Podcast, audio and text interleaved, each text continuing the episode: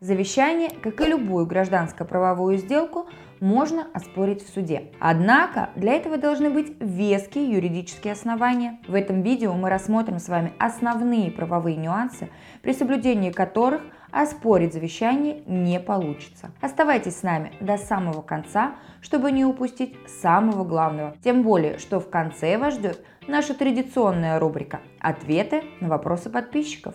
Поехали! Согласно пункту 5 статьи 1118 Гражданского кодекса, завещание обретает юридическую силу только после открытия наследства. Отсюда следует, что до тех пор, пока завещатель жив, оспорить завещание юридически невозможно. Поскольку с правовой точки зрения оно не существует, так как не порождает никаких прав и обязанностей. Во-первых, по закону завещатель может в любой момент изменить свою волю и отписать свое имущество в пользу иных лиц. Во-вторых, имущество, в отношении которого завещатель оставил завещание, может выбыть из его собственности еще при жизни, и тогда необходимость завещания может попросту отпасть. Таким образом, если близкие родственники завещателя заблаговременно узнают о его решении и будут им недовольны, они не смогут обратиться в суд, чтобы оспорить завещание до тех пор, пока завещатель жив. Суд не будет даже рассматривать такое дело. Юридическая грамотность – залог успеха. Но вот человек умирает, и его завещание вступает в силу. С этого момента теоретически у всех его наследников по закону возникает потенциальная возможность оспорить завещание умершего родственника, если они сочтут, что их права были ущемлены. Однако и здесь не все так просто. Одно дело, когда кто-то сам по себе считает, что его несправедливо обошлись с наследством, и совсем другое дело – когда наследодатель представление завещания сам допустил юридическую ошибку или в отношении него было применено принуждение или же насилие. Из этого следует вывод, что если завещание будет составлено юридически грамотно и с учетом всех требований законодательства, то, несмотря на то, что подать заявление в суд будет возможно, добиться отмены завещания не получится. Теперь давайте рассмотрим основные моменты, которые должны быть учтены при составлении завещания, чтобы оспорить его в суде было невозможно. Без нотариуса не обойтись. Любое завещание, согласно пункту 1 статьи 1124 Гражданского кодекса, по общему правилу требует обязательного заверения у нотариуса. Исключения из общего правила есть, но они касаются строго определенных случаев, когда обращение к нотариусу в силу обстоятельств не представляется возможным. И тогда функции нотариуса могут быть возложены на иных лиц. Случаи эти довольно редкие, и мы их рассматривать не будем. Кроме того, Факт отсутствия нотариуса и в этих ситуациях значительно повышает шансы оспаривания завещания. Поэтому, если вы хотите быть стопроцентно уверены в том, что ваша воля будет исполнена, лучше всего обратиться к нотариусу заблаговременно. Что же касается завещаний, которые не были удостоверены нотариально, то они изначально считаются ничтожными. И в этом случае при открытии наследства – воля наследодателя в расчет не принимается, а его имущество распределяется между наследниками по закону.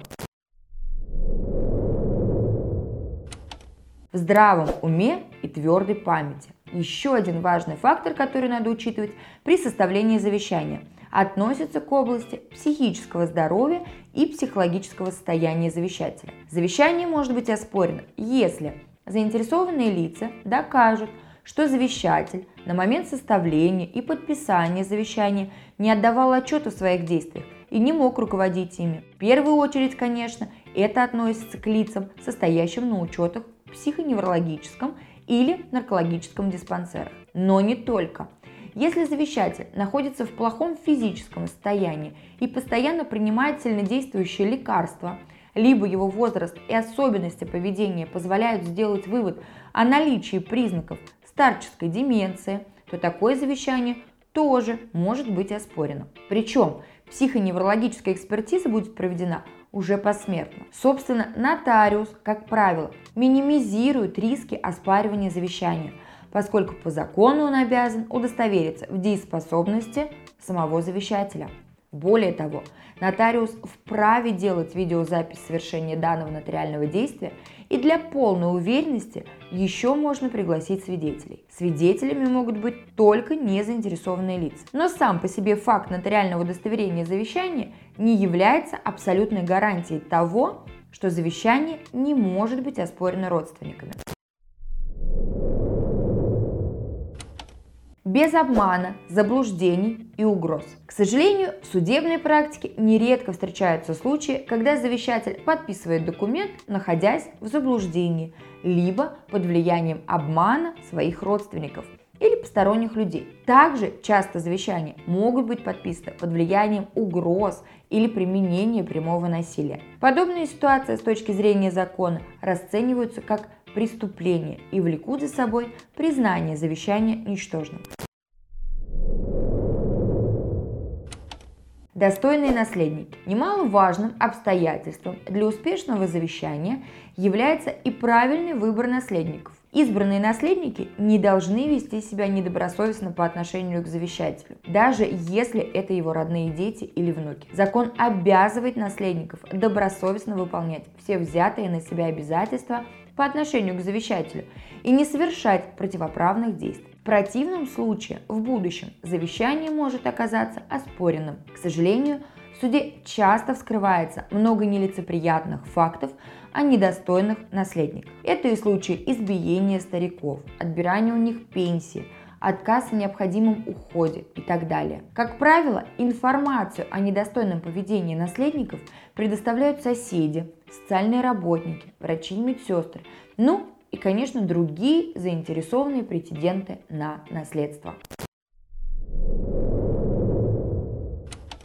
Обязательная доля. Чтобы избежать разборок между наследниками при составлении завещания, важно учитывать наследников, имеющих право на обязательную долю. По закону, если в завещании наследодатель забудет упомянуть обязательных наследников, они вправе оспорить такое завещание и взыскать свою долю через суд. При этом обязательная доля, согласно пункту 1 статьи 1149 Гражданского кодекса Российской Федерации, составит 50% от доли в наследстве, которую обязательный наследник мог бы получить при наследовании по закону, при отсутствии завещания. К обязательным наследникам закон относит детей, супругов, родителей и иждивенцев наследодателя, если они несовершеннолетние, недееспособные, независимо от их возраста, пенсионеры по старости и лица предпенсионного возраста, женщин старше 55 лет и мужчин старше 60 лет. Любая попытка обойти в завещание обязательных наследников повлечет за собой железобетонную возможность заинтересованных лиц оспорить такое завещание. Подводя итоги, еще раз отметим, что судьба наследства целиком и полностью зависит от грамотности составления завещания. То есть вопрос лежит в основном в юридической плоскости. Поэтому, если у вас возникают вопросы, связанные с составлением или же оспариванием завещания, а также поиск альтернативных решений, гарантирующих исполнение воли завещателя, не теряйте времени и обращайтесь к опытным юристам из отдела наследования юридической компании Юрвиста. Мы найдем для вас оптимальное решение вашей проблемы, независимо от уровня ее сложности и с учетом конкретных обстоятельств вашего дела. Наши контакты есть в описании к видео. Также вы можете задать ваш вопрос в комментариях. Мы ответим на него письменно, либо подготовим видео-ответ. А теперь переходим к рубрике «Ответы на вопросы подписчиков». Можно ли подарить квартиру, если в это время проходит судебный процесс по выписке несовершеннолетнего ребенка, как не приобретшего право пользования? И главное, ребенка выписали после регистрации договора дарения, а он был указан в договоре. Уважаемый Виктор, а если происходит судебный процесс, идет то есть судебное разбирательство, предмет данного судебного разбирательства неразрывно связан со сделкой производимой, то, соответственно, по заявлению одной из сторон судебный процесс, а, точнее регистрация здесь перехода права, может быть приостановлено до вынесения судом решения. То, как я понимаю из вашего вопроса, несовершеннолетний ребенок в данной квартире был только зарегистрирован. Соответственно, он не собственник, не имеет права владения и распоряжения имуществом, поэтому если он действительно, допустим, не проживал в этом жилом помещении, либо он никогда туда не вселялся, то он либо не приобрел право пользования данным жилым помещением, либо это право он утратил. И собственник имеет право в судебном порядке, соответственно, снять с регистрационного учета такого человека, будь то несовершеннолетний, а, либо это совершеннолетний гражданин, поскольку а, права пользования вот таких а, лиц, зарегистрированных в жилом помещении, они, соответственно, препятствуют правам владения собственника этой квартиры. Правомерно ли, если я правильно поняла ваш вопрос, как озвучила да, на него, то тогда да, правомерно. Но а, смущает ваша формулировка, он был указан в договоре. А, в договоре в качестве кого был указан этот ребенок? А, либо в договоре было указано, что у него, допустим, право пожизненного проживания в этой квартире, либо он в качестве собственника.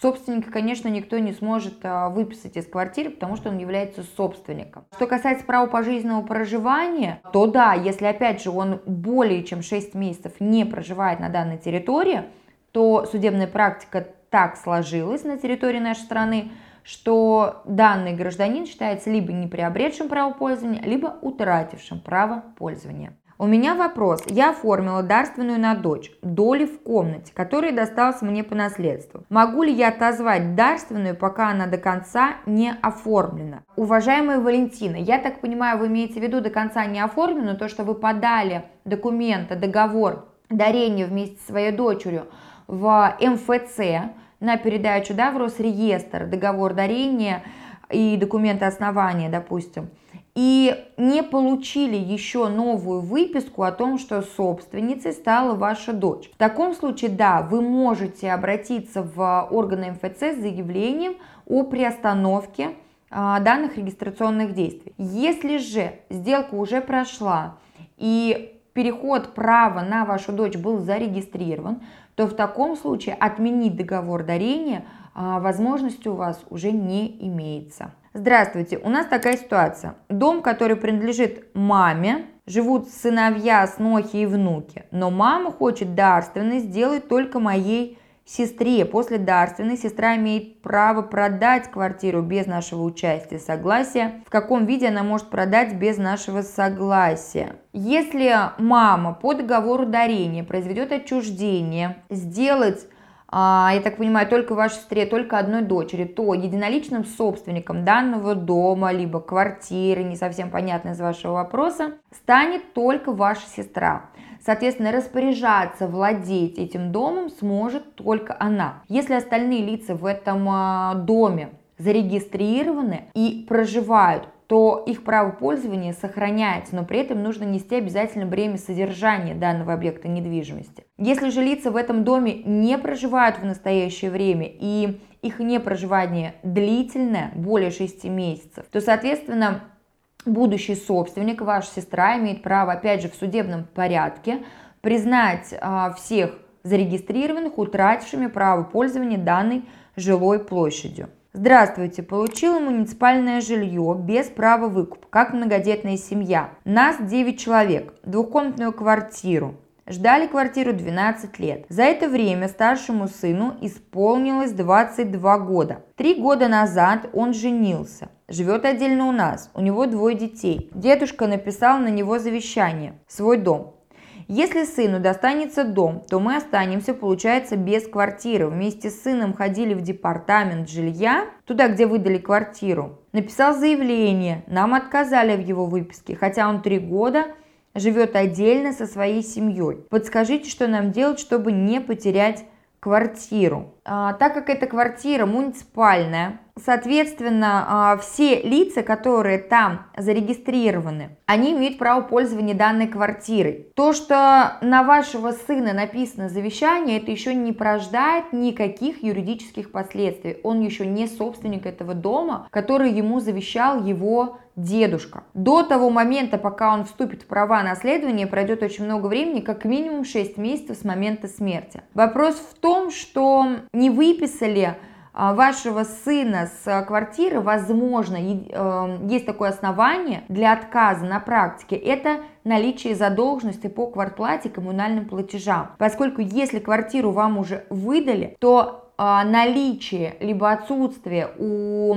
одного из зарегистрированных другого жилья на праве собственности уже не имеет значения. Ответьте, пожалуйста, вот такая ситуация. Мужу отец написал завещание на дом в деревне. Муж вступил в наследство и указал брата-инвалида. Он имеет право на одну вторую. И сестру, которая вступила в права наследства и не указала братьев, и по прошествии 6 месяцев оформила дом на себя. Мы были в другом городе и утверждают, что она имеет право на наследство, так как она пенсионер по возрасту. Она не инвалид. Вопрос, имеет ли она право на наследство. Ответьте, пожалуйста, благодарю. Если сестра вашего супруга действительно является пенсионером, и таким являлся в момент принятия наследства, соответственно, и смерти наследодателя, завещателя, то она действительно имеет право на обязательную долю в наследстве, которая рассчитывается на самом деле по определенной форме, рассчитывают ее сами нотариус, как правильно. Данная формула содержится в основах законодательства о нотариате, если кто хочет, может посмотреть. Точно так же, как и брат, который инвалид. А, в нашем а, видео сейчас я рассказывала о том,